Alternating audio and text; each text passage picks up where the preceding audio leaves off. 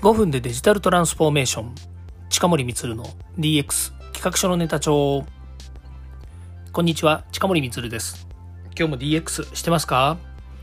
デジタルトランスフォーメーションで変化をつけたいあなたにお届けする DX 推進ラジオです。AI、IoT、デジタル化、新規ビジネス、生産性向上、DX 推進の話など、身近な話題を毎日配信していますので、よかったらいいねやフォローをお願いいたします。さて今日はですね、え7月の6日なんですが、実はですね、今日は心が折れてしまいまして、心が折れたお話をしたいなというふうに思います。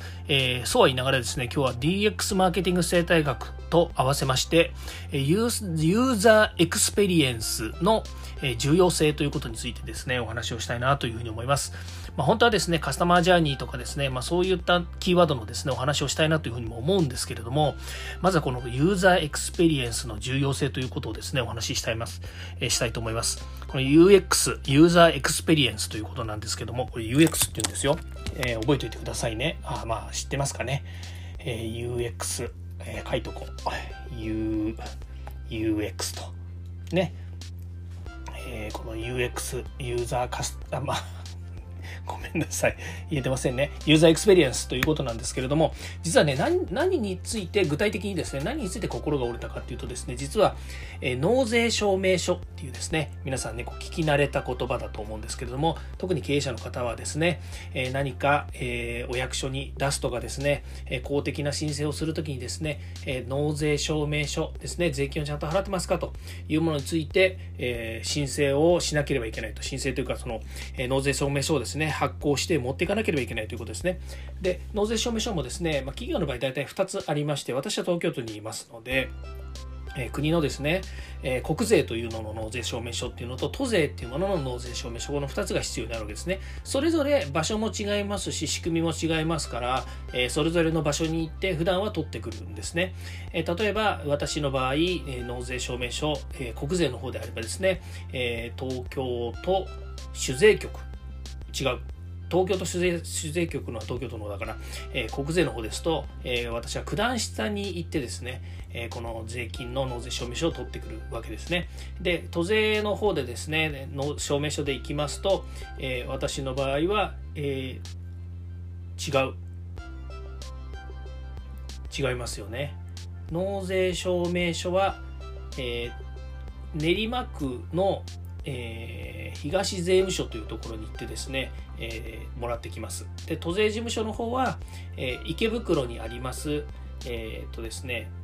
豊島税務署っていうかな、え豊島税務署ってところに行ってもう取ってくるんです。まあ、いずれにしたって2箇所取りに行くわけですけれども、普段普段はですね、紙でもらう場合にはですね、えっと、そういったわざわざ出かけていってですね、紙でもらってくるということなんですけど、最近はですね、ネットで申請ができるということで、名前聞いたことあるかもしれないですけども、e-tax っていうのと、それから都税の方はですね、EL-tax っていうのがありまして、この2つのシステムが存在するんですね。で、この e-tax ないしは EL-tax っていうのをですね、申請する場合にはですね、当然ですけど、ID とパスワード、ね、利用者識別番号とかっていうのがあるんですけど、この利用者 ID とかっていうのとですね、それは暗証番号。これ暗証番号っていうのはまあ大体どこでも暗証番号あるんですけれども、これがですね、えー、2つ必要になってくるわけですね。まあ、だから2種類の仕組みがありますので、2種類の対応しなければいけないということで、私ですね、えー、それぞれやろうということでですね、実は手をつけ始めたんですね。その手をつけ始めたのは今日の午前中なんですけれども、えー、なぜかっていうと、近々ですね、えその、え提出しなければいけないこの納税証明書の2種類、これをですね、え持ってきてくださいというふうに言われたので、私はそれを申請すべくですね、わざわざ出かけないでですね、自宅から申請をしてみようと思って今やり始めたわけです。ところがですね、この心が折れたっていうのはですね、この e-tax の仕組みがよくわからない。わからないです。まず Web を見ました。Web を見て、えこうやればいいのねということでやり始めたんですけれども、どうも行き着く果てに行かないんですよね。で、えー、マイナンバーカードとかも必要だということで、マイナンバーカードを使ってですね、えー、こう申請をするのをやるんですけれども、えー、どうもですね、えっ、と、場所によっては、えー、ウェブのアプリからではできないので、スマートフォンからやってくださいと言われるし、かといって、えーと、パソコンからやるとですね、そのマイナンバーカードを、えー、認証するためにスマートフォンに行ってくださいというふうになるわけですね。でこれはまあわかるんです。パソコンの方で、えー、申請手続きをしていますので、えー、個人の認証が必要なのでマイナンバーカードでできるのでということで私社長ですね社長自らがやってるので私のマイナンバーカードでいいということでそこからログインして、えー、認証するんですね。まあ、ここで大きく2つありまして、えーマイナポータルっていうところがあるわけですね。皆さんご存知だと思うんですけど、マイナンバーカードのですね、マイナポータルっていうのがあるんですけど、これマイナポータルの中のですね、画面遷移をしちゃうんですよ。で、マイナマイマイナポータルというアプリを iPhone から、私 iPhone なんで iPhone から手続きをしてるとして、途中でなんかわからないけど、あのウェブブラウザーの方に画面遷移しちゃうんですね。で、途中で、えー、そのマイナポータルの方にある、えー、カメラで QR コードを読み取りますっていうボタンが出てくるんですけれどもこれがですね途中で画面遷移しちゃうもんですからえーと、その QR コードを読み取るためのですねアプリにならないんですよ。つまりマイナポータルアプリにはその、えー、QR コードを読み取るためのカメラがカメラマークがつくんですけれどもついてるんですけれども途中で画面遷移をしてしまってウェブブラウザーに行くとですねその、えー、カメラのえー、いわゆるボタンみたいなものが出てこないんですよね。で、ここでやっぱりもうやっててですね、よくわからなくなったっていうのがあるんですね。まあ、それから、えー、ウェブからいろいろ申請をするためにですね、いろんなサイトを見に行くんですけども、堂々巡りなんですよ。で、一番ね、あの重要、あの問題なのは、ここでこういうことが問題なので、ここに飛んでくださいねって言っているのはテキストでしかないんですよ。これでも自分でもね、耳が痛い話なんですよ。自分でも e ラーニングの仕組みを作っていて、やっぱりお客さんがね、あの、自分問題があるんだったらその問題があるところに飛べないのは問題ですよねっていうふうに言われるんですこれね解決する術がない場合もあるので、まあ、これ一概にね、いい悪いっていうのは言えないんですけども、やっぱりこうね、国の仕組みで言えばですね、この、えー、次のステップに行くのに時間がかかるっていうのはですね、なかなかもう問題かなというふうに思っていて、その e-tax の仕組みの中でもですね、あっちゃこっちゃあっちゃこっちゃ飛ばなきゃいけないというふうに思、えー、なっていてですね、これ自分もですね、この手続き上ですね、えー、もっと簡単にできないかなというふうに思ってですね、なぜかというと、私がやりたいのは、目的はですね、え、納税証明書1枚が欲しいんですよ。しかも電子で申請ができるって言ってるんだから、えー、PDF かなんかで出てくると思うんですけどね、その1枚が欲しいためにですね、一生懸命やってるんですけども、なぜかできないと。でもしょうがないので、国税の電話、まあ、ま、都税事務所の方にですね、電話をかけたんですけど、なかなか要領を得なかったので、じゃあもう国税の方のえー、e-tax アンサーっていうところにですね、電話かけておって、電話かけてですね、いろいろ教えてもらいました。まあ、結果良かったです。えー、アプリケーションですね、こう見ながら、あこうして、ああして、あ、ボタンないですねと、あ、これ画面遷移してしてましたねと、それを私は気づいたから言った話なんですけれども、で、えー、結果的に言うと、えできるようになりましたと。で、できるようになったので、じゃあ、えっ、ー、と、申請しますということで申請まで終えて、え、担当者の方とも良かったですね、と言ってメールが来るのを待ってたんですね。で、それなぜ待ってたかっていうと、え、ここからダウンロードして、え、してくださいと。で、えお金は、えネットバンキングで払ってくださいねというのが来るらしいので、電話を待ってたんです。あ、電話じゃねえや、メールを待ってたんです。そしたらですね、え練馬東東税事務所から電話がかかってきましたと。ね、今申請をいただいたと思うんですけれども、新しい ID を作ってしまいましたねと言われたんですね。はい、作りましたと。ね、いや新しい ID を作ったらですね税理士さんが挙げてくれた、え ID もあるので、えー、前のものが全部消えてしまいますけどいいですかって言われたんですよ。え何を言ってるんですかと。うちは法人番号っていうのを持っていてそこで納税をしているのでえ税理士さんが挙げようと私が ID を作ってあげようあの申請しようとも同じところに行き着くんじゃないんですかと言ったらですねいや違うんですと。あの違うんですって何が違うのかよくわからないんですよ。とにかく新しい ID を作ってしまってはダメですと。えー、税理士さんの方に聞いて、まあ、うちは会計士さんですけどね、会計士さんの方に聞いて、ID とパスワードをもらって、同じもので申請してくださいって言われたんですよ。えー？って。で、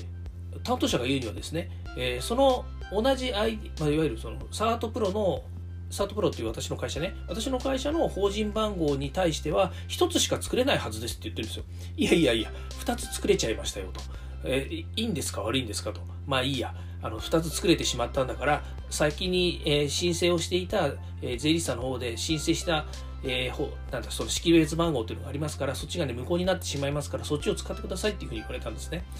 うーんよく分かりませんね。どういう管理がされてるんでしょうねというふうに思ったんですが、まあ、しょうがないので、えー、会計士さんに電話をしてですね、えー、ID とパスワードですね ID とパスワードを教えてもらってですね無事に、まあ、申請をしたということなんです。じゃあですね、同じようなやり方で EL タックスですね、今度は、えー、地方税の方のですね、東京、えー、都民税とかですね、こっちの方の、えー、納税証明書をやろうと思ったらですね、なんかよくわからないけど、できないんですよ。また堂々巡りでぐるぐるぐるぐるとですね、えっ、ー、と、あっち行ったりこっち行ったりするわけなんですけども、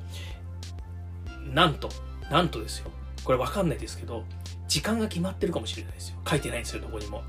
なんでかというとね、えー、今の時間でいくと6時過ぎにですねこの申請をやったんですけど6時過ぎにはですね、えー、なかなかそのログインの先からが進まないんですよこれもしかするとねあの平日の昼間の朝の9時から夕方5時までしか申請受け付けませんとかっていういつものパターンになってるかもしれないですよこれねネットの仕組みにもかかわらずですよネットの仕組みにもかかわらず時間帯は平日の、えー、朝の9時から夕方5時しかできませんとかっていう仕組みなのかもしれないですよいや、まだわかんないですよ。明日もう一回やってみますけどもね。わかんないです。ここで言いたいことは、ユーザーエクスペリエンスっていうものがないに等しいなんですよ。つまり、あのユーザーエクスペリエンスって言ってるの2つ意味がありまして、ユーザーがその体験をしましょうと。体験って言ってるのは、えーと、そのね、えー、例えば今回であればそのサイトに行って、えー、しっかりとねこう自分が申請ができるとかそれから、えー、簡単とかねすごく便利だよねっていうふうなことのために、え体験をしてもらいましょうっていう意味合いでのユーザーエクスペリエンスっていう話とそれからえユーザーエクスペリエンスが大切だよねって言ってる背景には、えそんなめんどくさい手続きとかあっちゃこっちゃ行ったら困るとかっていうことを改善しようと。ね、ネットであの普段のリアルな、ね、申請だったりとか煩雑な手続きっていうのをえ一切排除するためにネットで簡単に申請ができるようになりますよねっていうためのユーザーエクスペリエンスっていう2つのことがあるわけですね。ところが今回はですね両方ともぶっ潰れてるわけですよ。でしかも、えーと、私が欲しいのはさっきも言いましたけど、納税証明書が欲しいわけです。しかも国に納めてるものと東京都に納めてるものバラバラではあるかもしれないけれども、納税証明書1枚が欲しいだけなんですよ。なのに、このね、まあ、大の大人がですね、半日使ってですね、えー、ああでもない、こうでもないって言って、えー、いろんな人を巻き込んでですね、やってるわけなんですけど、えー、もうなかなかの終わら結果的に言うとですよ、結果的に言うと今日、今日半日では、えー、まず e-tax の方の納税証明書の申請はできましたけれども、えー、EL-tax の方の納税書の申請は終わってませんと。となるとどうなるか。また明日、えー、午前中、もしかすると時間帯のね、話があるかもしれないので、午前中ですね、EL タックスのためにですね、えー、やりましょうと。ね、申請をしましょうということを、あの手続きをまた取る可能性があるわけですよ。まあ多分やると思うんですけどね。もうね、これ、本当にね、こんなことしてたら、中小企業潰れますって。本当に。ね、あの、少なくとも、えっと、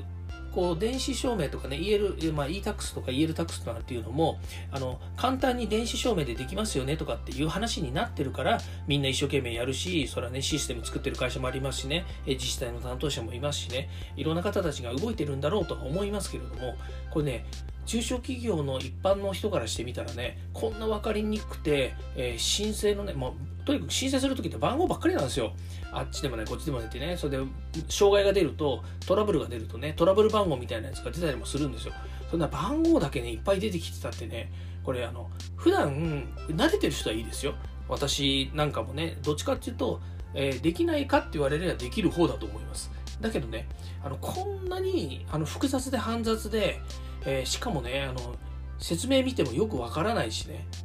なんだったら、あの、直感的に何でもね、サクサクっとこうできるっていうのが最近のね、アプリの流れだったりとか、システムの作り方だったりするのにね、あの、こんなに分かりにくかったらどうすんのと。で、もっとね、最、最、最高な話をするとね、もう納税するの大変なんですよ。やっぱり会社ですから。ね、あの企業ですから利益出してね納税します。で納税者ですよ。納税者なんだから納税一生懸命頑張りますよ。だけど納税した後にね、えー、納税した証明書1枚もらうだけなのにねこんなにねあの半日もあの1日もね、1日、まあ、半日もというのおかしいですけども、ね、30分、まあ、1ヶ月30日ですよ、30分の1ね、経営者が、ね、あの時間を使ってね、えー、のそのいわゆる紙1枚もらうのにね、一生懸命こうやってるわけですよ。